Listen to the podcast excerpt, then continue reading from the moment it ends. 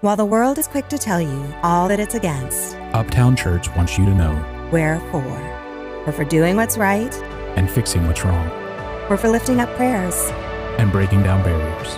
we're for the brightest, Boldest, loneliest, finest, and most flawed among us. And most importantly, we're for you Uptown Church in the city. for the city.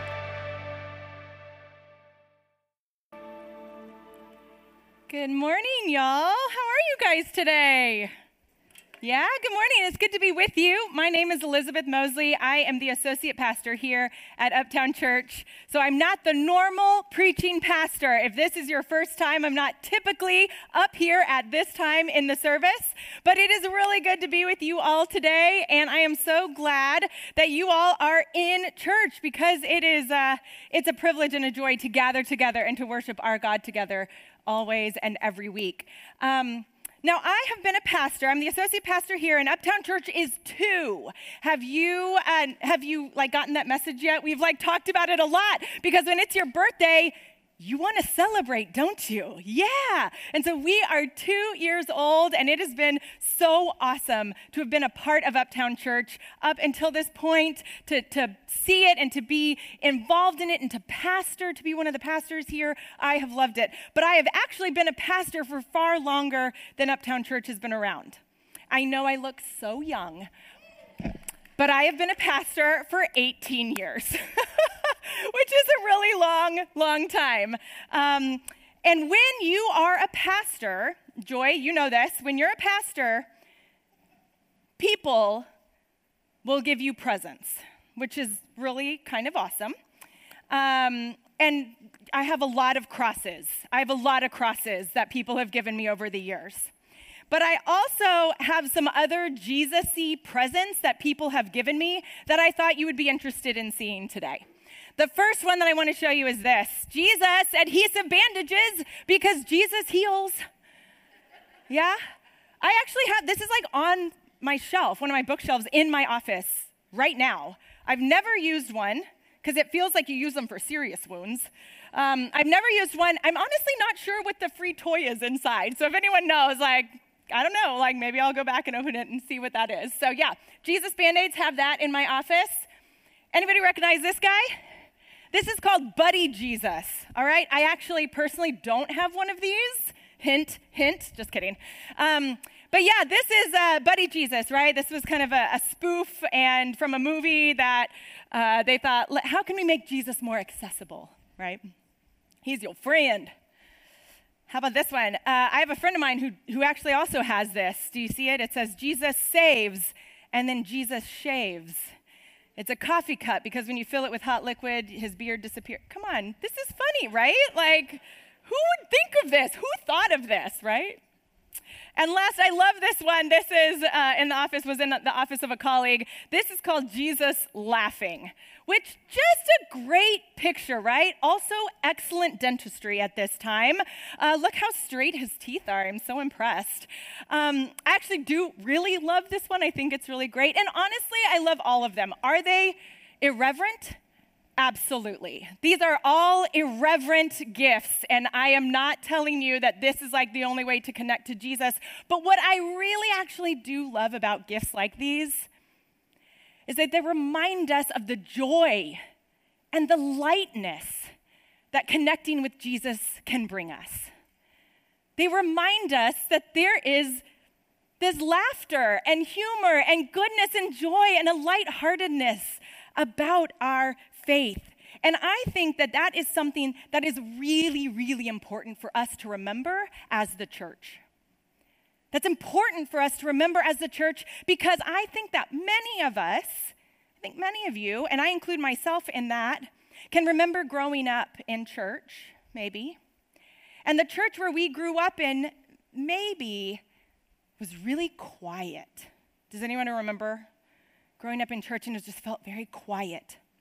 And it felt very serious. Church was serious. And if I'm being honest, church was kind of boring. And if there were pictures of Jesus in this church, Jesus looked really serious, didn't he? Maybe it was of him preaching sternly to a crowd, or facing down a storm, or going off by himself to pray. And a lot of the times, the pictures of Jesus in our churches were of Jesus on the cross, where he was suffering and dying. How many of us grew up in churches like that? Yeah?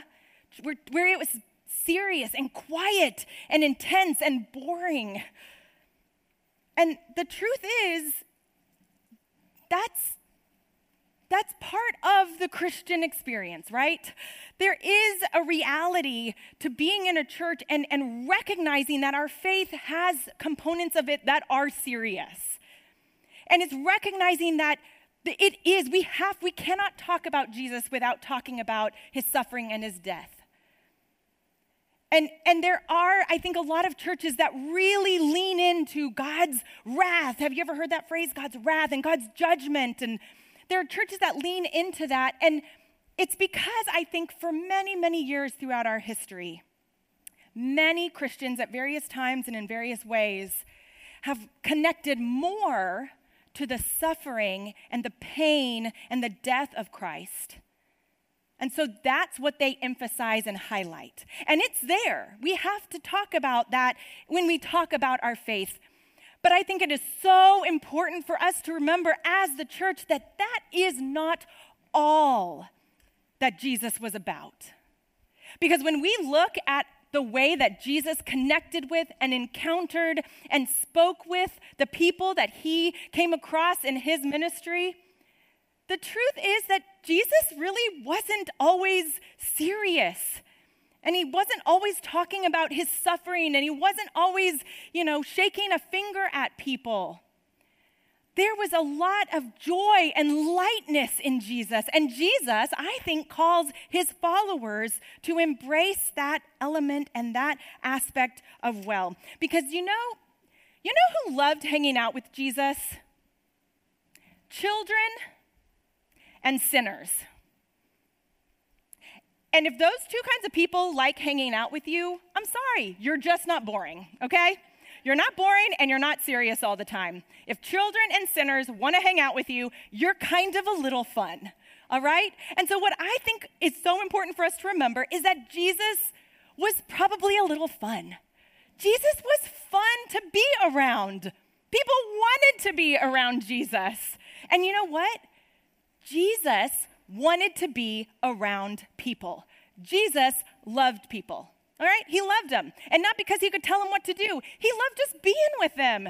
He loved seeing them. He loved talking to them. Yes, he would go off by himself to pray, but he would always come back. He would always come back and speak with people and walk with people and eat with people and hang out with people and joke with people. I mean, he was with people. You know what Jesus loved? Jesus loved parties.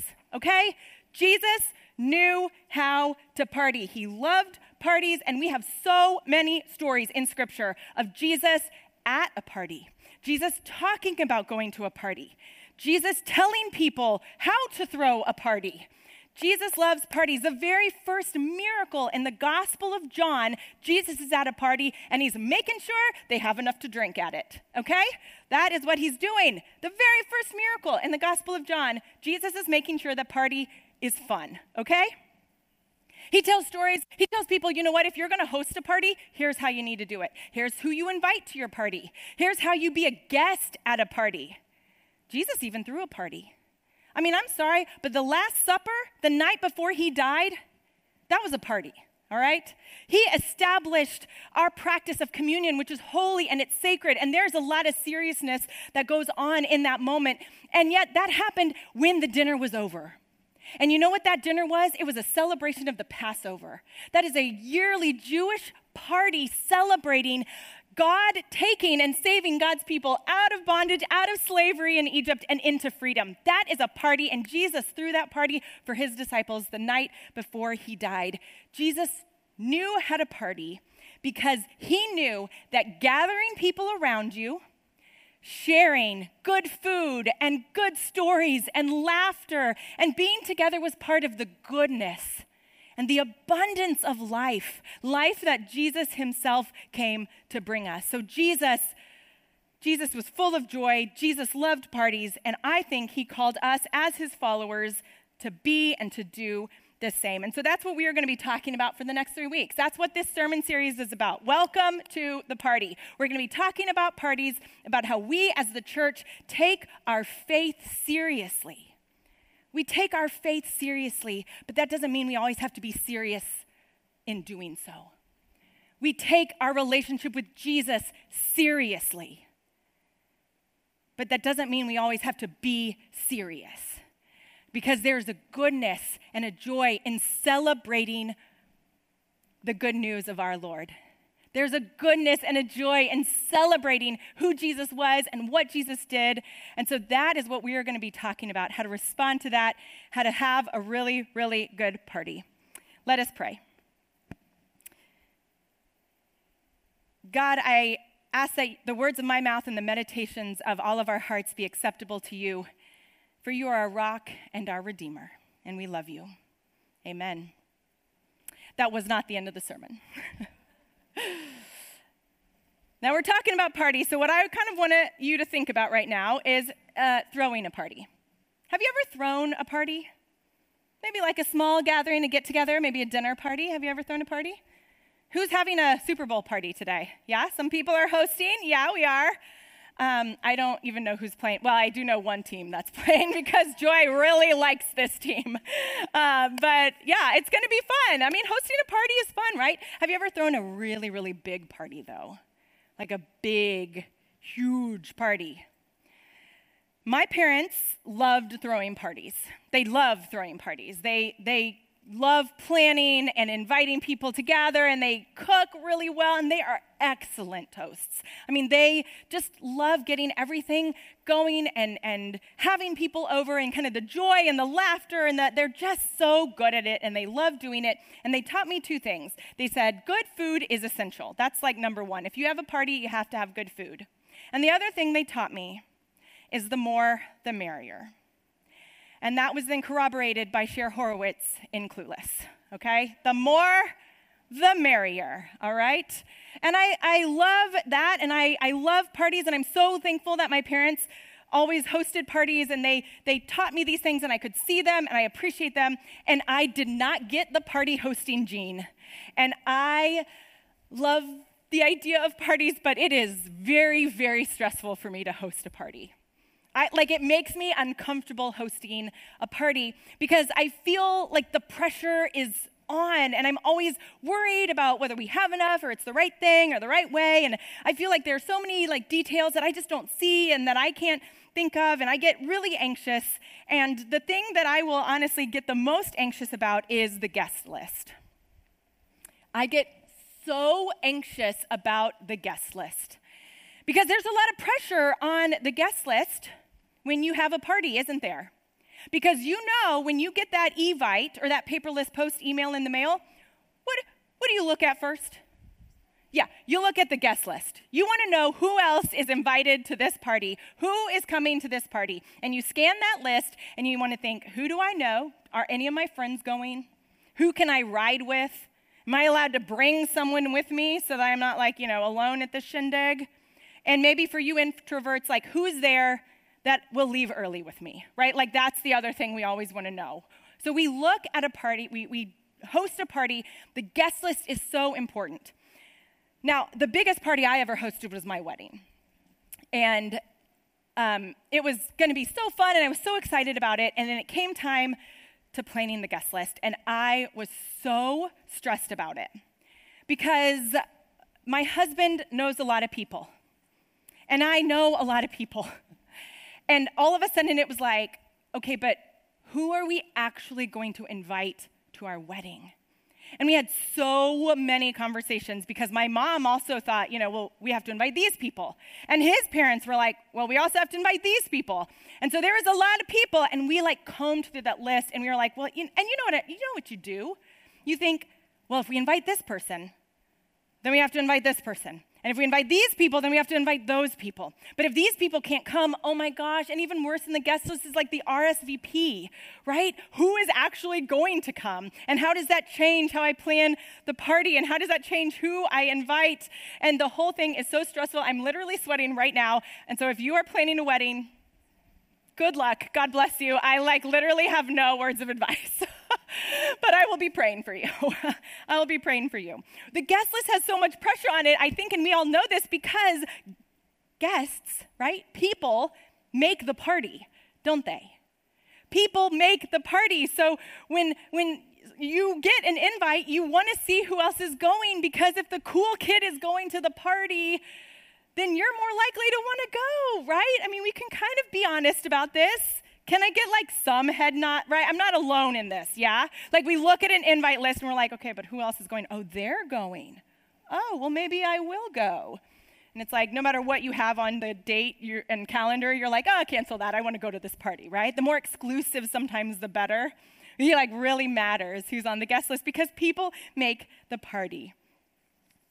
And Jesus knew this, you know? Jesus knew this when he talked a lot about parties. And, uh, and so I want to share the scripture today is about Jesus talking about a party and Jesus really specifically talking about the guest list. And I, I personally find it so helpful and so challenging. And so I want to I want to share it with you today. It's from the Gospel of Luke. Now, Luke is always, always, always concerned about the real life impact of the good news of Jesus. It's not just about, this gospel doesn't just have um, stories and, and kind of help people consider this future experience of the gospel, but it's always about how is the gospel here and now, especially for people who are the least and the most overlooked. For the people who are the least and the most overlooked, the Gospel of Luke is always asking that question how is the gospel good news for, for the, the least and the overlooked? Okay? And where we are in this story is Jesus has been doing a lot of healing, a lot of teaching. He's becoming very popular.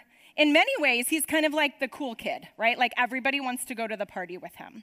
And so he is invited by a leader of the Pharisees to come to a dinner party. Jesus is at a dinner party and he starts talking about parties.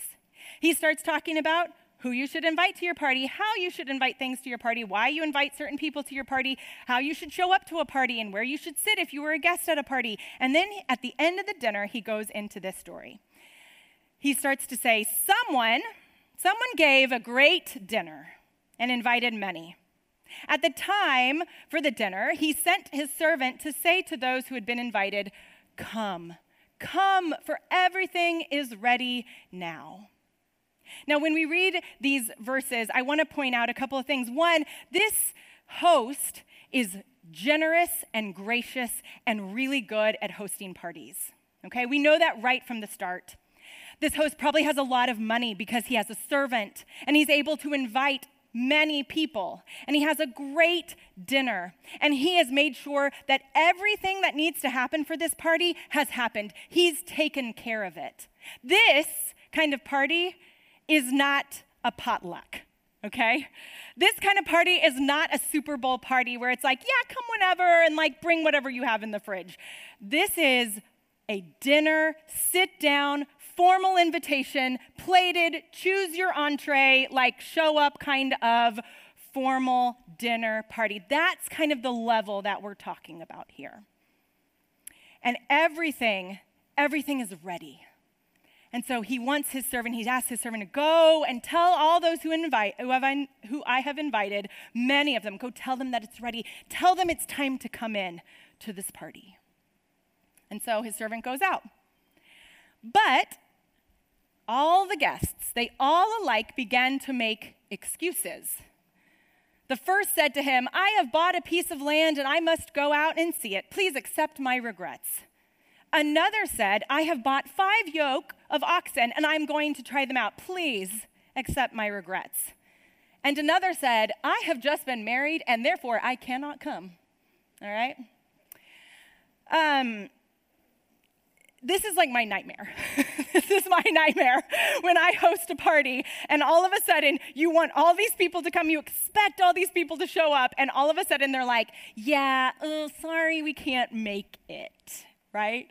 This is my nightmare. Now, the reason that this is actually even doubly like horrible and insulting, and I just want you to like just rest in that for a bit with the host, is because typically at this time there were kind of two waves of invites that were sent out if you were hosting a party. You would send out an invite for the event and the date of it.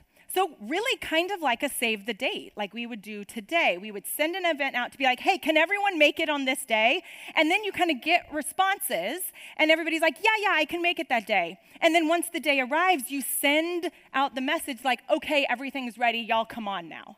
And like, we're ready to go. And so, the fact that these people made excuses actually is kind of a slap in the face because what it shows is that they had probably already received the invite, the save the date, and they had probably already said that they could make it. And then all of a sudden, once the invite comes back the day of, they're, you know, bailing right? They're all basically better dealing the host, okay? We all have better deals and we're going it. But even worse is like some of these excuses are not even real. Like they're not good ones. Nobody would buy a piece of land without seeing it first. No, nobody would buy oxen without checking them out. Nobody would buy, you know, animals without checking them over and seeing them first. So like those excuses aren't even good excuses. I don't know. I don't know why they chose not to come right? I don't know why they had said to the host, like, we can be there. And then, oh, like, never mind, we can't. I don't know. Maybe, maybe it's because he invited many people and they saw that guest list and they were like, nah, I'm not going. I don't feel like this is actually going to be that great of a dinner. But whatever it is, they decide last minute not to go. So the servant returns and reports this to his master, and the owner of the house became angry very understandably so. And he said to his servant, Go out at once into the streets and the lanes of the town and bring in the poor, the crippled, the blind, and the lame. Bring out the poor, the crippled, the blind, and the lame. And the servant said, All right, sir, what you have ordered has been done, and there is still room. The host is angry and understandably so, because he had done all of this, right? He had prepared, he had counted the plates, he had counted his stemware and his silver and all the things, and he set it out for his guests, and then they decided not to show up. And so then he says, You know what? I'm taking this guest list and I'm expanding it. And now we're told exactly who he expands the invite list to. And it's to the people to the people that would have been at the very lowest level socially in his society. At this time, these folks would have had the least amount of power. Many of them were probably excluded by their social and religious communities because of those communities' inability to see them as whole and acceptable people. They would have been out in the streets and the lanes without no with no invitations for tonight and he said, Yeah, those are going to be the people that I want at my party. Those are going to be the people that I want to be here. And so instead of being the absolute outcasts, they become invitees. And there's still room. I love that line. And so what does the host do? Then the host says to the servant, Go out, go out into the roads and into the lanes, the places outside the city walls, even, and compel people to come in so that my house may be filled. For I tell you, none of those who are invited will taste my dinner. I love this because this host wants his house filled. It's not enough for him to just have critical mass, right? It's not enough for him to hit his minimum food requirements. He wants every seat filled, he wants the place packed. He wants nothing to go to waste, he wants everything to be enjoyed fully. And you know, this last statement, the first time I read this, I was like, dang, that is harsh. And I kind of was like, well, I get it. If you're so angry, of course you're going to be like, well, fine, you don't want to come? Well, you don't get to have my dinner anyway. But I want to suggest that we read that statement slightly differently. Maybe really as a statement of fact. All he's saying is, look, the people who I invited aren't going to taste my dinner. And maybe even a statement of disappointment. Maybe have a statement of shame, like, oh, that's a shame. I'm sorry for them that they're not going to taste my dinner. Because the reason that they're not going to taste it, I mean, ultimately, it's not because he kicked them out, it's not because he disinvited them, it's not because he decided they weren't worthy. It was because they chose not to be there. They chose not to be there, and so the reality is they're not going to get to taste the dinner. You know, this whole story that Jesus tells is about the kingdom of God. In fact, he starts this by saying, The kingdom of God is like when someone hosts a great dinner. He tells this story about the kingdom of God, and it's ultimately about the guest list. Who is invited to be in the kingdom of God? Who will receive the invitation? Who gets to be part of the faithful community? Who gets to experience unconditional love? Who gets to experience divine grace? Who gets to experience forgiveness of sins and the, the joy and the life, the goodness, the life abundant that we are promised here and now? Who gets to experience that? Who is on God's guest list? Everyone. Everyone is on God's guest list. Everyone. I cannot emphasize this enough. Everyone is on God's guest list. The people, especially who maybe think they would never presume to be invited. The people who could never think that God would actually want to include them the people who have been told, maybe by many, many places and many other faithful people, that they are not welcomed. Everyone, everyone is invited to God's party. Even the people that you don't want to be there are invited to God's party. Even the people that, when you look at that list and you're like, ooh, dang, no, I don't want them to be there well, sorry. They're invited too. But so are you. you are invited to God's party. You're invited to participate and be a part of God's work and God's kingdom here on earth as it is in heaven. You're invited to God's party. Now, look, you're here today and you're listening to this. But my guess is there might be some of you, even here today, who are still not sure if you're really supposed to be here. There might be some of you here today who are really not sure if you're actually invited. Some of you here today feeling like, you know, I snuck in and I really hope the bouncer doesn't see me. Well, you're invited and you belong here. And we really, really want you here. You are invited but I get it because I've been to parties where I maybe felt out of place. I, I didn't maybe know a lot of people. I felt uncomfortable, like, oh, this was not the party I thought it was. but more, it was about me. And I felt unsure. And I felt like I was an imposter. And I, so I get feeling that way. But I, let me just tell you, you are on the list, okay? I'm so glad you're here. You're on the list. You are welcome here.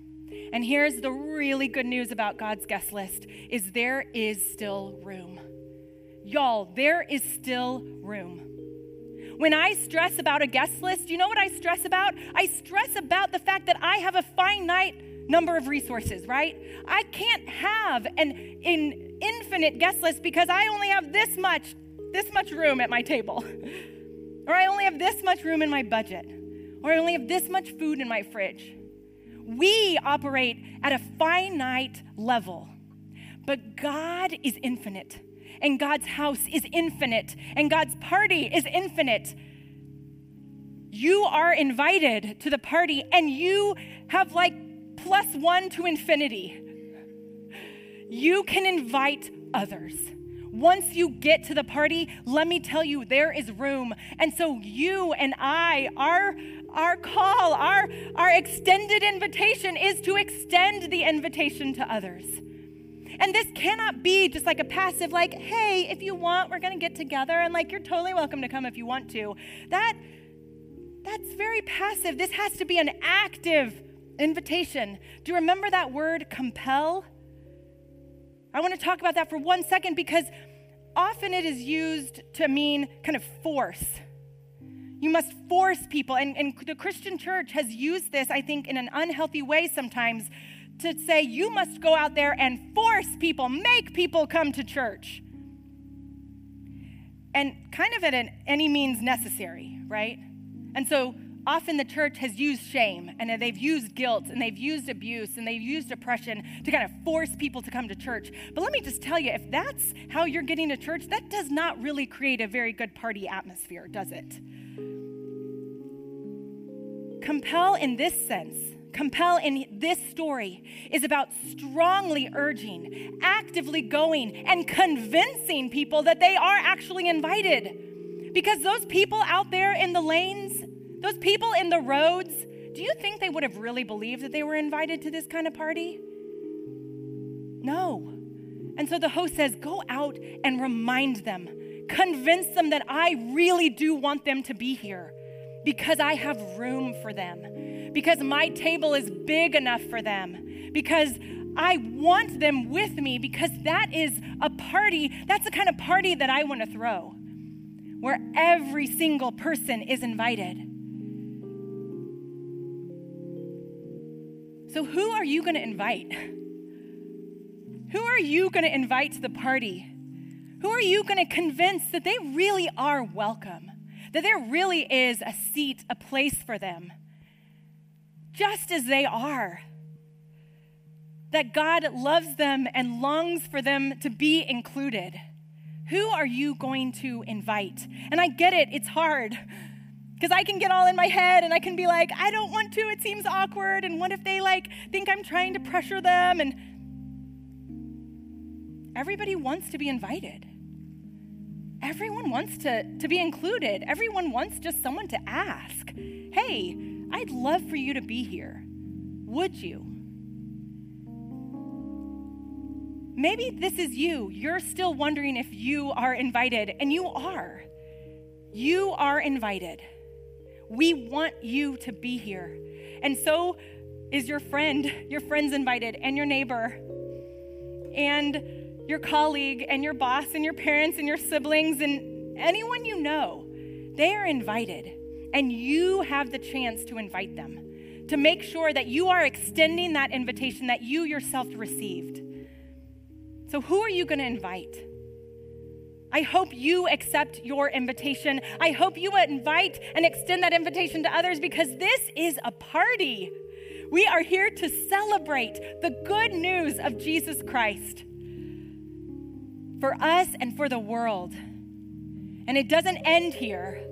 The party keeps going and it just gets bigger. We want to make sure every, every, every person gets their invitation.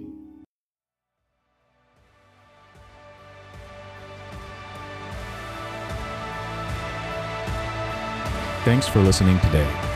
Want to connect with Uptown Church? Visit uptownchurchdallas.org or follow us on Instagram. And be sure to join us on Sundays at 10 a.m. for in person worship at House of Blues in Dallas. God is with you, God is for you.